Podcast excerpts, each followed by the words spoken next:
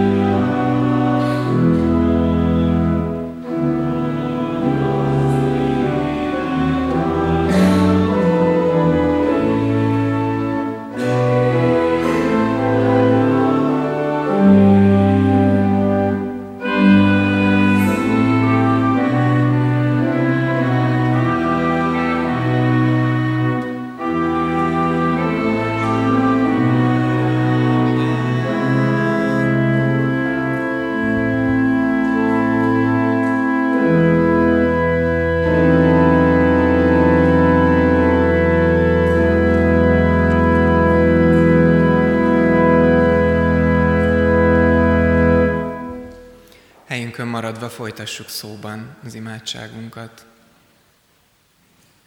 Urunk, köszönjük, hogy ezen az estén is itt lehetünk előtted. Te látod, hogy miből jövünk, hogy hogyan sikerült, vagy nem sikerült megszentelnünk ezt az ünnepet. a mai napon is a Te tetszésedre lennünk, a mai napon is szeretnünk azt, akikkel körül, körülvettél minket, akiket ránk bíztál. Köszönjük azt, Urunk, hogy előtted megállhatunk, úgy, ahogy vagyunk, örömmel, vádlásokkal, bűnökkel.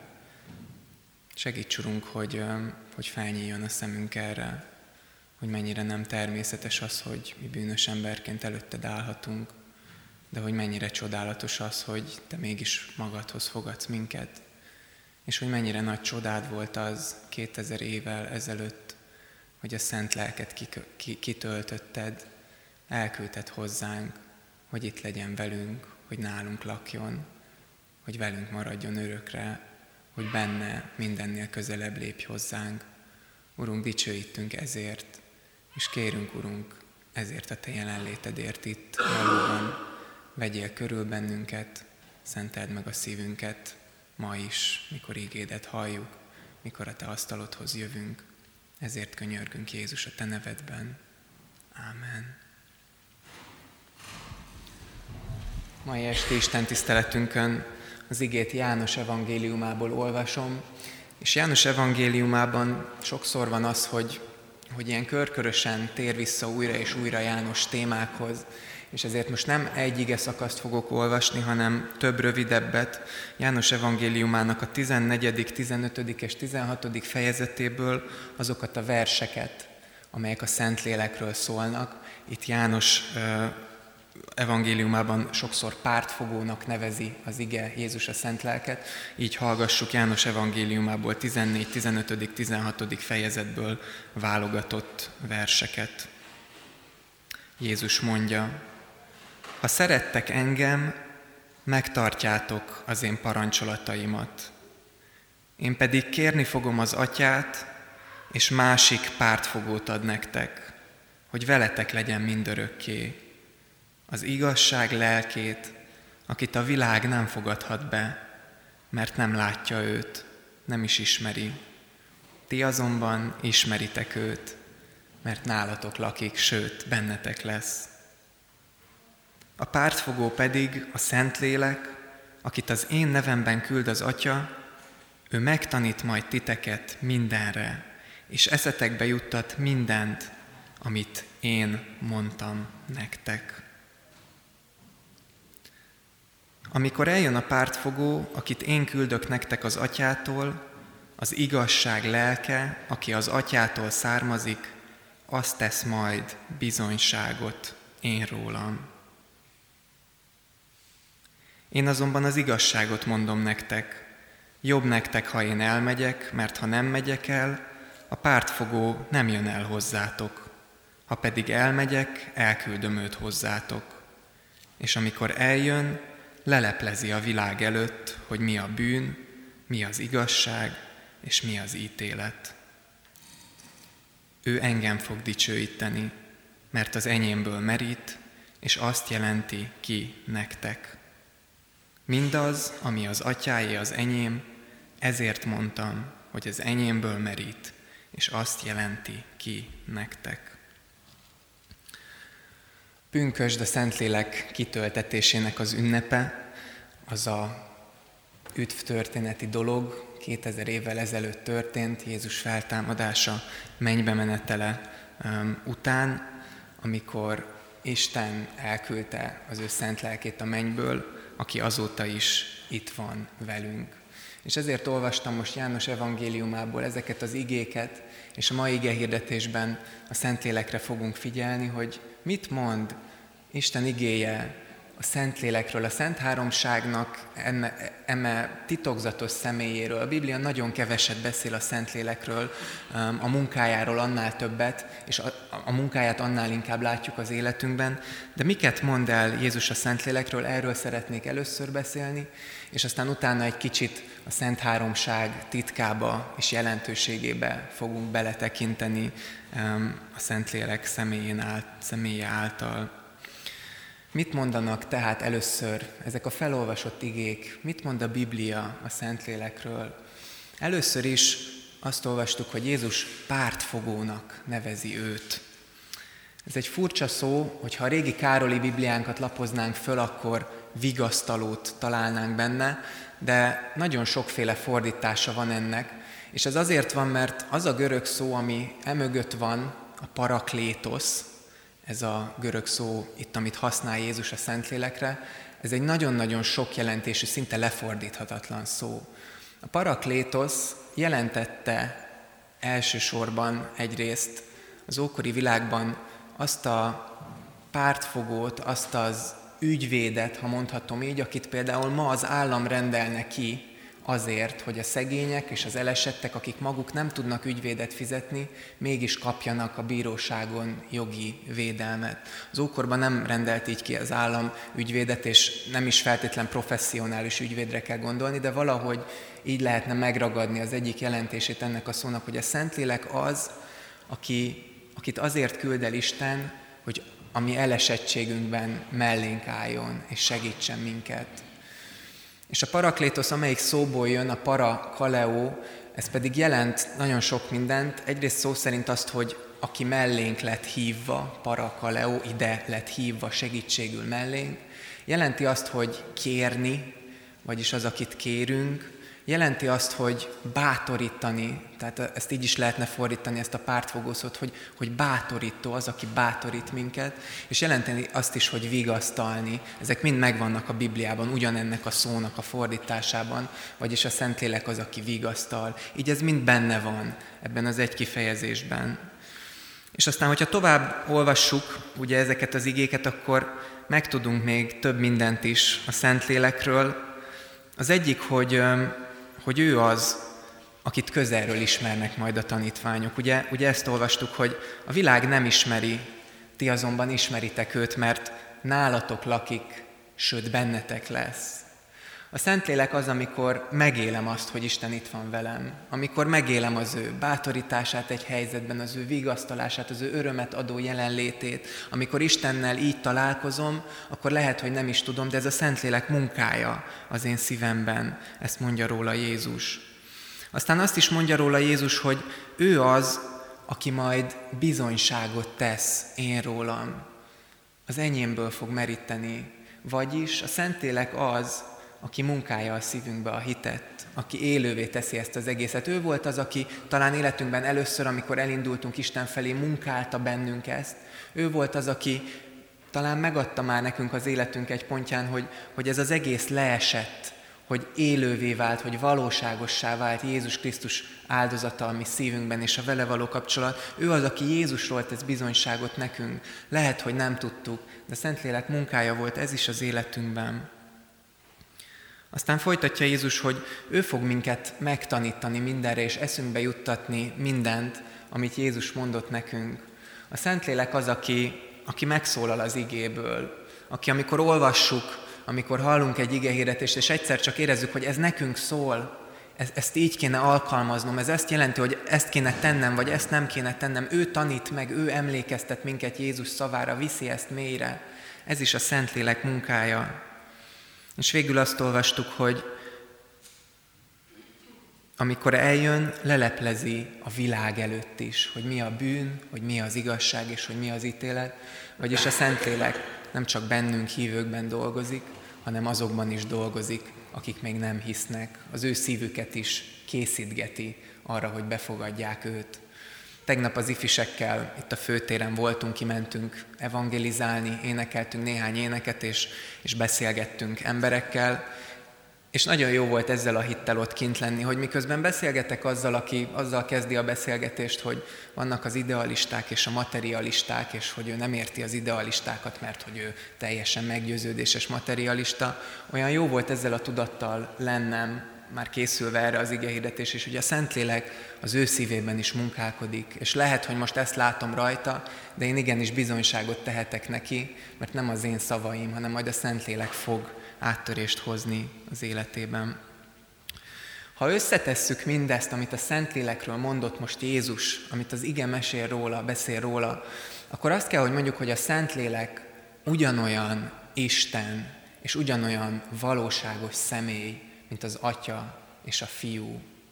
Sokszor a szent lelket egyfajta ilyen erőként képzeljük el, és vannak ilyen képek is, hogy igen, mint a szél, fúj, merre akar, meg a Szentlélek fürdője, de a Biblia úgy tesz bizonyságot a Szentlélekről, a Szent Háromság harmadik tagjáról, mint aki egyrészt teljesen Isten, ugyanúgy, ahogy az Atya és a Fiú, és mint aki egy valóságos személy.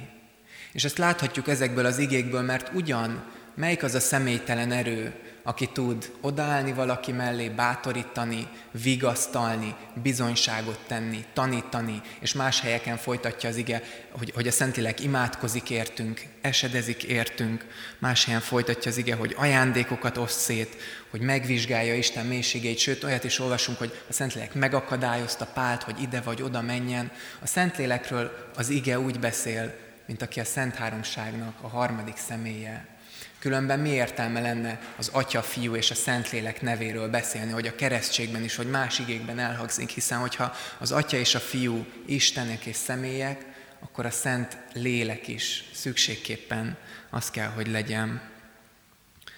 És azt gondolom, hogy ezzel el is érkeztünk a Szent Háromság titkához.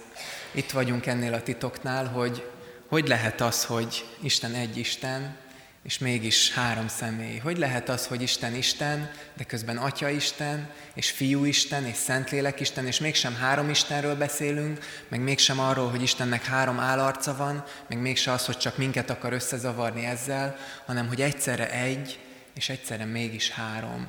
Hogy lehet ez, amihez annyira ragaszkodik a keresztény egyház, hogy már rögtön az első zsinatokon ezt mondta ki, ezen ment a vita, hogy a Szent Háromság mindhárom tagja igenis Isten, és igenis személyek, és hogy lehet ez, hogy, hogy a keresztény egyház egyedüliként vallja ezt a világon. Nekem az egyik legjobb analógia, ami segített megérteni a Szent Háromságnak a titkát, az C.S. Lewis-tól származik, egy 20. századi híres keresztény gondolkodó volt, hogy ő mondta, hogy amikor a Szent Háromságról gondolkodunk, akkor azt mondjuk ki, ugye, hogy Isten nem olyan, mint a földi értelemben vett személyek. És hogy ezen minden vallás azt érti, hogy Isten kevesebb, mint személy. Ugye azt gondolja, Isten egy nagy, hatalmas erő, és hogyha, hogyha meghalunk, akkor feloldódunk benne, akkor egyé válunk vele, ezt kell megtalálnunk. Isten igen, nem olyan, mint személy, de azt mondja a legtöbb vallás, hogy Isten egyfajta személytelen valami. A kereszténység is elismeri, hogy igen, Isten nem ugyanúgy személy, ahogy mi vagyunk, de nem azt mondja, hogy Isten kevesebb, mint személy, hanem Isten több, mint személy. És Louis az analógiához a, a dimenziókat hívja segítségül, egy kis, nem is tudom, matek vagy fizika kell ehhez, de azt hiszem, hogy könnyen meg tudjuk érteni, hogyha egy dimenzióba gondolkodunk, hogy csak egy irány van, akkor mit kapunk? Ugye egy vonal, egy vonal az, ami egy dimenzióban elképzelhető. Ez, a, ez az egyetlen um, értelmezhető dolog egy dimenzióba. És ha van két vonalunk egy dimenzióba, akkor azok sehogy sem illeszkednek össze, nem lehetnek egyé. De, hogyha kiterjesztjük két dimenzióra a látásunkat, akkor hirtelen már nem csak vonalak lesznek, hanem akár síkidomok is lehetnek. És az a vonal, ami, az a két vonal, ami egy dimenzióban nem tudott egyé lenni, az két dimenzióban egyé lesz, lesz belőle egy háromszög, egy négyszög, és lehet folytatni. És mehetünk tovább, az a két négyzet, vagy hat négyzet, ami két dimenzióba nem tud összeilleszkedni, nem tud egyé lenni, az egyszer csak, hogyha kilépünk három dimenzióba, ahol három irány van, összeáll egy testé, egy kockává. És itt jön az ugrás, mi, akik három dimenzióban élünk, nehezen tudjuk elképzelni például, hogy milyen lehet a négy dimenzió, amikor négy irány van, és hogy négy dimenzióban a különböző kockák úgy tudnak egy egy testé összeállni, hogy, hogy ezt mi nem is értjük, és mégis egy, egyek. És azt mondja Louis, hogy, hogy igen, innentől érthető az analógia is, hogy a mi dimenziónkban a személyek azok különálló lények. Itt nem, nem mondhatjuk azt, hogy két személy egyé válik, még a legszorosabb emberi kapcsolatban, még a házasságban se lesz két személy, soha egyé. De Istenben mégis ez valósul meg, hogy három személy valahogy úgy illeszkedik össze, tökéletes egységben, tökéletes szeretet kapcsolatban, ahogy számunkra az felfoghatatlan, de mégis talán ezáltal az analógia által egy kicsit jobban érthető. Beszéltünk a Szentlélek személyéről, a Szentlélek titkáról, és a végén arról szeretnék röviden szólni, hogy mégis mi ennek az egésznek a jelentősége. Miért fontos a Szent Háromságot boncolgatnunk? Miért tartották a régi egyház atyák is olyan fontosnak, hogy igenis vére menő küzdelmeket folytattak az első zsinatokon is, hogy, hogy kimondják újra, hogy megerősítsék, hogy a Biblia a Szent Háromság Istenről tesz bizonyságot. Fontos, hogy a Biblia tesz róla bizonyságot. Azt hiszem, a Szent Háromság egy erős érve arra, hogy, hogy a kereszténységet nem kitalálták. Azt hiszem, hogy ha kitalálnánk egy vallást, akkor ennél jóval egyszerűbbet találnánk ki. Tehát valószínűleg ezt nem kevertük volna bele, hogyha mi találnánk ki a vallást. De az egyházatják látták, hogy a Biblia erről tesz bizonyságot. Isten három és mégis egy, és ezt megértették, és ragaszkodtak hozzá, és hiszem, hogy azért is ragaszkodtak hozzá, mert ennek jelentősége van. Az egyik jelentősége, hogy, hogy ez Istenről nagyon sokat elmond nekünk. Hogy az az Isten, aki mindenható apaként ott van fenn az égben, és tanít minket, tanácsol, és a szeretetéről biztosít, az a történelem egy pontján Jézusban földre jött, testé lett, és sokkal közelebb jött hozzánk. Már nem csak egy távoli Isten van, aki néha megjelenik az égből, hanem egy velünk lévő Isten, akit megérinthetünk, aki magára vette a mi sebezhetőségünket, fájdalmunkat és halálunkat is. És a Szentlélek még egy lépés Isten részéről, még közelebb jött, hogy Jézusban mellénk áll, de a Szentlélek által Isten itt van bennünk. Ez az üdv történeti vonala a Bibliának, hogy az Apa, a Fiú és a Szentlélek által jön Isten egyre közelebb és közelebb hozzánk. Valaki így mondta egy hasonlattal, hogy olyan ez, mint amikor kinnálsz a táblánál és felelsz az iskolában, és um, az apa az, aki ott ül a terem végén, és, és mondja neked, hogy, hogy mit, mit írja a táblára. Jézus az, aki ott áll kinn a táblánál melletted, és, és mutatja, hogy ezt kellene írnod a táblára, ez a jó válasz. A Szentlélek pedig az, aki eszedbe juttatja és vezeti a kezedet, hogy mit kell írja táblára. Egy újabb analógia, ami kicsit talán segíthet megérteni, hogy hogyan is működik Isten, a Szent Háromság Isten. Azután azért fontos, azért jelentős másodjára a Szent Háromságnak a titka, mert, mert enélkül Isten a lényegét veszítené el. Mi Isten lényege? A Biblia azt mondja, hogy Isten szeretet. De a szeretet az egy viszonyfogalom, ez egy kapcsolatról szól. Igen, van önszeretet is, de az egészen más. A szeretet az arról szól, hogy van két személy, és az egyik valahogy viszonyul a másikhoz, egy kapcsolatot fejez ki a szeretet. Hogyha Isten egyedül van, akkor nem tud szeretni, akkor szüksége van valakit teremteni, akkor szüksége van valakire magán kívül, hogy szerethessen. De abban a pillanatban, hogy kimondom, hogy Isten szent háromság, és öröktől fogva létezik egy tökéletes szeretet kapcsolatban önmagával, nem, nincs szüksége másra, hogy szeressen, mert, mert három személy tökéletes szeretetben, tökéletes egységben létezik. Jézus szintén János evangéliumában mondja egy kicsit később, hogy, hogy atyám, te már szerettél engem a világ kezdete előtt, és bizonyságot tesz erről, hogy, hogy, a, hogy a Szent Háromság Isten örömben és szeretetben létezett öröktől fogva. Hogyha nincs Szent Háromság, akkor Isten nem lehet szeretet, nem tud szeretni. Szüksége van valakire ahhoz, hogy szeretni tudjon.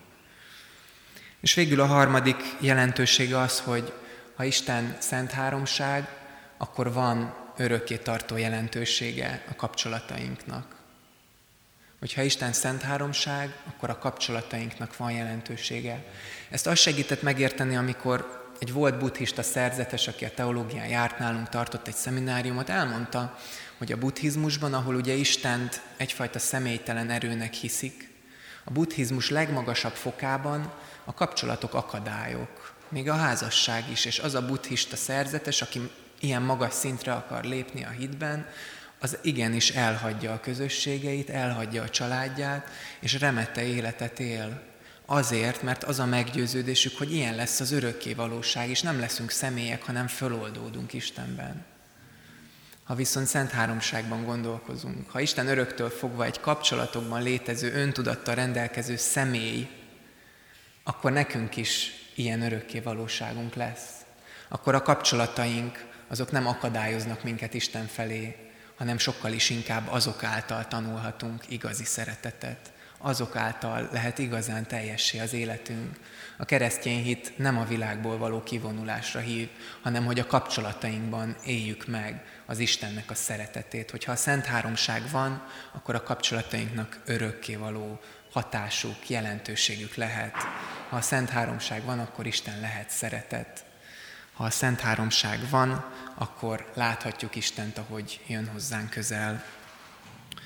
A Biblia arányaiban keveset beszél a Szentlélekről, és a Szent Háromság titkáról is keveset beszél, és nekünk sem kell folyamatosan ezzel foglalkoznunk, és, és igen, el kell ismernünk, hogy van egy pont, amint túl ezt nem tudjuk megérteni. De azt gondolom, hogy ez a mostani pünkösd is egy jó alkalom lehetett, és lehet arra, hogy kicsit ráemeljük a szemünket erre az Istenre, aki örökké tartó, szeretet kapcsolatban létezik, és minket is ebbe hív meg. Dicsőítsük őt ezért, szeressük őt ezért, és éljük meg a vele való találkozást most az úrvacsorában is. Amen.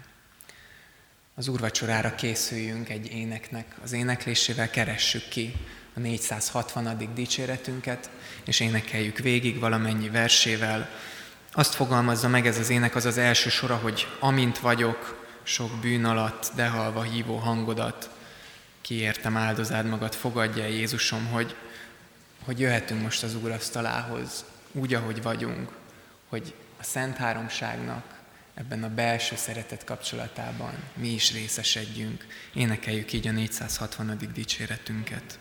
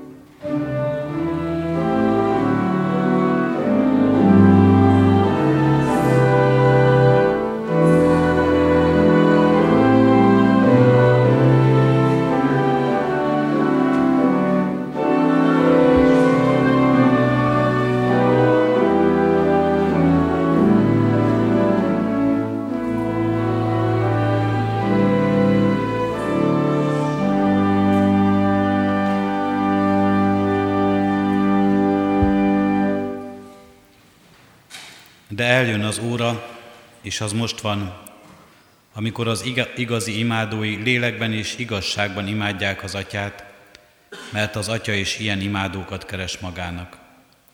Az Isten lélek, és akik imádják őt, azoknak lélekben és igazságban kell imádniuk. Szentlélek Isten, jöjj közénk, és vezessel minket a Krisztussal való közösségre. Amen. Hallgassátok meg, testvéreim, mi módon szerezte a mi Urunk Jézus Krisztus az Úr és Szent Vacsora sákramentumát. Elénk adja ezt legbővebben Pálapostól a korintusi gyülekezethez írott levelének 14. részében ekképpen. Mert én az Úrtól vettem, amit át is adtam néktek, hogy az Úr Jézus azon az éjszakán, amelyen elárultatott, vette a kenyeret, sálákat adva megtörte, és ezt mondta, vegyétek, egyétek, ez az én testem, amely ti érettetek megtöretik. Ezt cselekedjétek az én emlékezetemre. Hasonlóképpen vette a poharat is, miután vacsoráltak, és ezt mondta. E pohár, am az új szövetség az én vérem által. Ezt cselekedjétek, valamennyiszer isszátok az én emlékezetemre. Mert valamennyiszer eszitek-e kenyeret, és isszátok-e pohárt, az Úrnak halálát hirdessétek, amíg eljön. Amen. Előttünk vannak a szent jegyek, testvéreim, melyek Urunk bűnbocsátó kegyelmét hirdetik számunkra. Mielőtt részesülnénk e kegyelemben, hajtsuk meg fejünket, és egyéni csendes percben tartsunk bűnbánatot a mi Urunk előtt.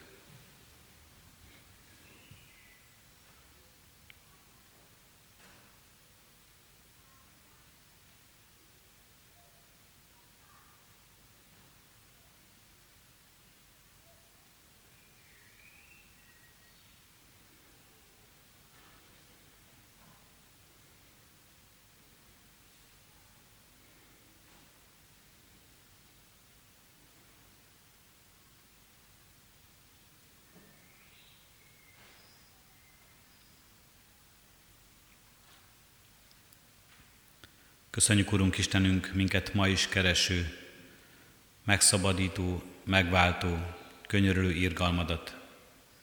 Add, hogy valóban részesülhessünk ebben a Te lelked által, a veled való közösségben most itt az úrvacsora által. Amen. Hitvallásunk után valljuk, bűnvallásunk után valljuk meg a mi hitünket is, elmondva együtt az apostoli hitvallást.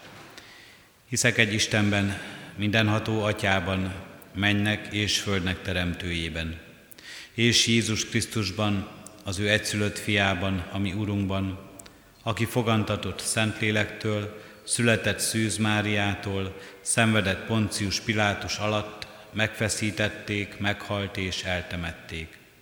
Halászállt a poklokra. Harmadnapon feltámadt a halottak közül. Fölment a mennybe, ott ül a mindenható Atya Isten jobbján, onnan jön el ítélni élőket és holtakat. Hiszek Szentlélekben, hiszem az egyetemes Anya Szent Egyházat, a szentek közösségét, a bűnök bocsánatát, a test feltámadását és az örök életet. Amen. Jó lett testvéreim, én sem bűnvallásotokban, sem hitvallásotokban nem kételkedem, Mégis gyülekezetünk gyakorlata szerint kérlek titeket, válaszoljatok a következő kérdésekre, itt való szívvel és hallható szóval. Hiszitek-e, hogy úgy szerette Isten ezt a világot, hogy az ő egyszülött fiát adta érte, hogy aki hisz ő benne, el ne vesszen, hanem örök élete legyen? Ha igen, válaszoljuk, hiszem és vallom. Ígéritek-e, fogadjátok-e, hogy ti e kegyelemért hálából egész életeteket az Úrnak szentelitek, és már a jelen való világban, mint az ő megváltottai, az ő dicsőségére éltek. Ha igen, válaszoljuk, ígérem és fogadom. Most azért, mint az én Uramnak, a Jézus Krisztusnak méltatlan, bár de elhívott szolgája. Hirdetem nektek bűneitek bocsánatát és az örök életet, melyet megad a mi Urunk Istenünk ingyen kegyelméből, az ő szent fiáért minnyájunknak. Amen. Íme testvéreim, minden kész, járuljatok a szent asztalhoz alázatos szívvel és szép rendel. A gyülekezet foglaljon helyet, urvacsorázásunk alatt majd az orgona játékát hallgassuk, és mindazoknak, akik bármilyen oknál fogva nem kívánnak alkollal élni az urvacsorázás alatt, hirdetjük, hogy keressék a kék szalaggal átkötött kejhet.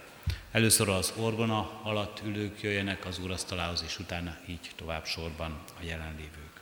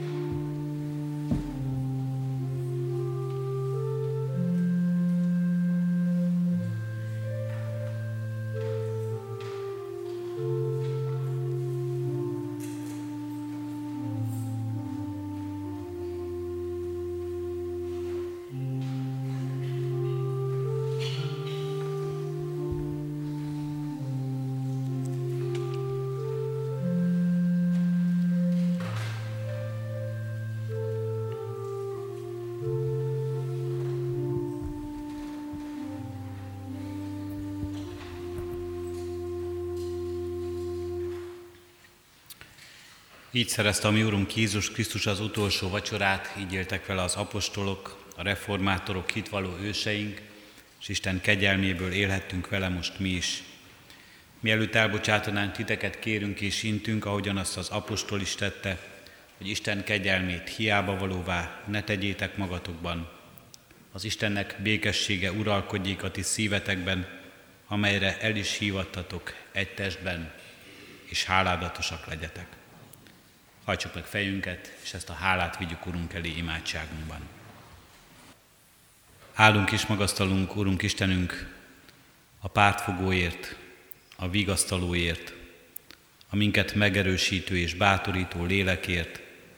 Állunk és magasztalunk, Urunk Istenünk, hogy a lélek által bátran léphetünk eléd, és hogy a lélek által Te jól ismersz minket, Ismered, Urunk Istenünk, érzéseinket, gondolatainkat, szándékainkat, szavainkat és cselekedeteinket, és mindazt, ami a szót indítja, és ami a cselekvésre késztet minket. És köszönjük, Urunk Istenünk, hogy így állhatunk eléd, és kérhetjük tőled a lélek újjászülő erejét és újjászülő kegyelmét, hogy megszentelődjön életünk, hogy megigazuljon az, igazzá változzanak szavaink, Urunk Istenünk, a Te igazságoddá, rólad szóló bizonyságtétellé, és tudjunk jót cselekedni a lélek által, Urunk Istenünk, olyan jót, amely nem csak nekünk jó, nem csak ami önző emberi érdekeinket szolgálja, hanem olyan jót, Urunk Istenünk, amely mindenki javát szolgálja ebben a világban. Olyan jót, Urunk Istenünk, amely önzetlen, olyan jót, amely rád mutat, amely szerinted való. Így kérünk, Urunk Istenünk, mindannyiunk életéért, egyen-egyenként. És így kérünk, Urunk Istenünk, közösségünkért, gyülekezetünkért, egyházunkért, népedért ebben a világban is, ezért az egész világért. Addurunk, hogy a Te lelked áradjon ki, adjon ébredést a Te egyházadban, a Te fiaid között, a Te lelked áradjon ki, Úrunk Istenünk, erre az egész világra, és tudjon így újjászületni, megújulni, kegyelemben, szeretetben, a Te megismerésedben, és a Te követésedben, a hűségben. Könyörgünk, Urunk Istenünk, most ezen az Isten tiszteleten is, ezen a napon mindazokért, akiket kétség gyötör, testi, lelki nyomorúságban vannak, betegséget hordoznak. Könyörgünk, Urunk Istenünk, az üldözöttekért, a hontalanokért, és különösen azokért is, akik a hitükért szenvednek üldözést. A te lelked adjon nekik, Urunk Istenünk, bátorságot, kitartást, hűséget és megmaradást. És könyörgünk, Urunk Istenünk, mindazokért, akik nagy szomorúságban vannak, bármilyen veszteséget is szenvedtek el az életükben, és azokért különösen, akik szerettüket veszítették el. A te lelked legyen a vigasztalójuk, adjon békességet és élő reménységet, üdvösséges hitet az életükbe. De könyörgünk, Urunk Istenünk, mindazokért, akik elkötelezik magukat a hit útján, akik téged akarnak követni, akik erősnek érzik magukat a hitben. Addurunk, hogy ebben az erőben megújuljanak, és ez megújuljon rajtuk a te lelked által. Így visszük eléd, Urunk Istenünk, a konfirmáló fiatalokat, azokat, akik bizonyságot tettek, azokat, akik a fogadalom tételre készülnek. A te lelked, a te lelkednek ajándéka, kísérje őket életük útján, Urunk Istenünk, és bármerre is vezeti ez, bármilyen szolgálatba is állnak, Urunk Istenünk, mindenkor szolgálhassanak neked, és rád tekinthessenek. És így könyörgünk, Urunk Istenünk, és így visszük eléd minden dolgunkat, amely látszólag nem lelki dolog, amely a hétköznapiakról szól, amely a kézzel fogható. Addurunk, hogy a Te lelked szentelje meg mindezt, hogy úgy tudjunk törekedni, úgy keressük munkánknak gyümölcsét, és úgy tudjunk élni anyagi javainkkal, Urunk Istenünk, hogy az is mind-mind neked szolgáljon. Tőled vegyük el azokat, Urunk Istenünk, hálaadással, és neked adjuk azt, Urunk Istenünk, a Te dicsőítésedre. Így könyörgünk most gyülekezetünkben a templom felújításáért. Évszázadokon keresztül szolgált, Urunk Istenünk, Téged ez a templom, és lehetett lelki hajlék sokaknak, és szólalhatott meg itt a te lelked által a te igéd. Kérünk és könyörgünk, Urunk Istenünk, áld meg ennek a templomnak felújítását, és mindazt a közösséget, gyülekezetet, akik itt összegyülekeznek a Te nevedben, hogy hosszú évszázadokon keresztül is hirdethesse ez a Te dicsőségedet, és hirdethessük itt mi magunk is. Hallgass meg, kérünk, Urunk Istenünk, a mi imádságunkat, és légy itt közöttünk, ne hagyj el minket, Atya, Fiú, Szentlélek Isten. Amen. Fennállva együtt is imádkozzunk Krisztustól tanult imádságunkkal. Mi atyánk, aki a mennyekben vagy, szenteltessék meg a te neved.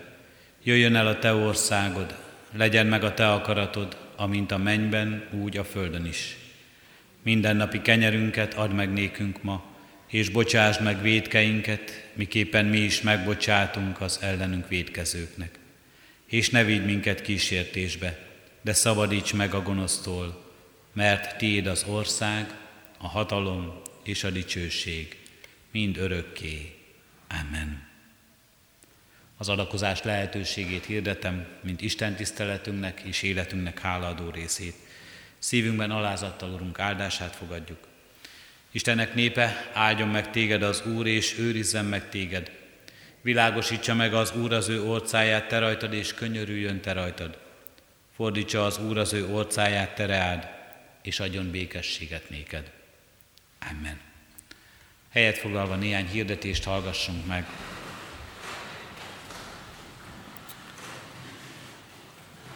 Holnap szintén ünnepnap, pünköst hétfő napja, a templomban 9 órakor, fél 12-kor és 6 órakor lesz Isten tisztelet, úrvacsorás alkalom is egyben mind a, mind a három Isten tiszteletünk.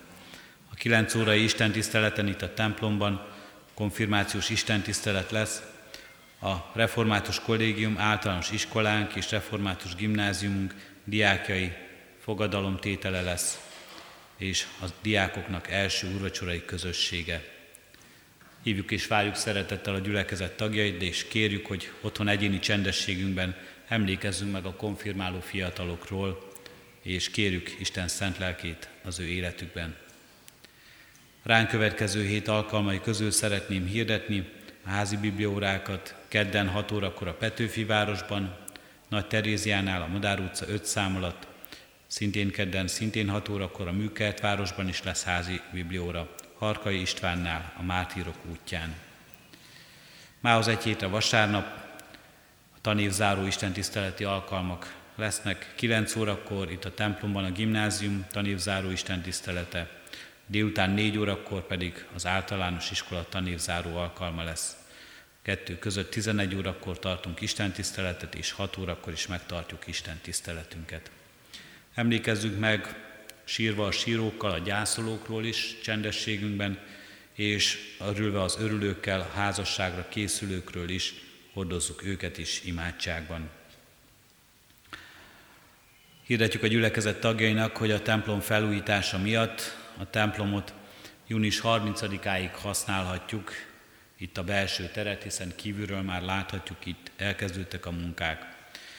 Ez alatt eddig az ideig leginkább majd a Kossuth téri ajtót és a torony alatti ajt bejáratot tudjuk használni. Figyeljünk erre, kérjük a gyülekezet türelmét ebben. Július 1-től, a június 30-ai vasárnapot követő hétfőtől héttől, még pontosan nem tudjuk merig, de egy hosszabb ideig az Isten tiszteletekre sem használhatjuk a templomot, és az Isten tiszteleteinket majd az új kollégium dísztermében fogjuk tartani, magasan van, de ne ijedjünk meg tőle, hiszen az árkádok alatti bejárón tudjuk megközelíteni a dísztermet, ahol lift is található, és így az idősebbek számára is megközelíthető lesz ez a terem.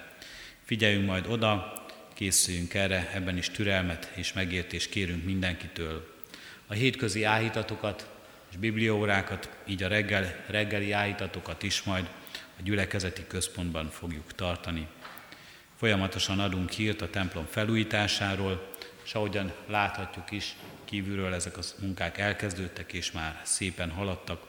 Mindehhez kérjük a testvérek támogatását, az adakozáson keresztül, és az adomány gyűjtésen keresztül is. Még egy programot szeretnék hirdetni, július 28-án vasárnap kontini koncert lesz az új kollégium dísztermében, mindenkit szeretettel várunk erre, a zenekar tagjainak szükségük van szállásra aznap este, felajánlásokat hálás szívvel fogadunk a lelkészi hivatalban, vagy Weiner Zoltán ifjúsági lelkésznél az ő elérhetősége a hirdetőlapon is megtalálható. Az Úr legyen a mi gyülekezetünk őriző pásztora, és áldja meg további pünkösdi ünnepünket is. Végezetül a 373. dicséretünket énekeljük, mert így kezdődik. Jövel teremtő Szentlélek, és híveiddel légy vélek. thank you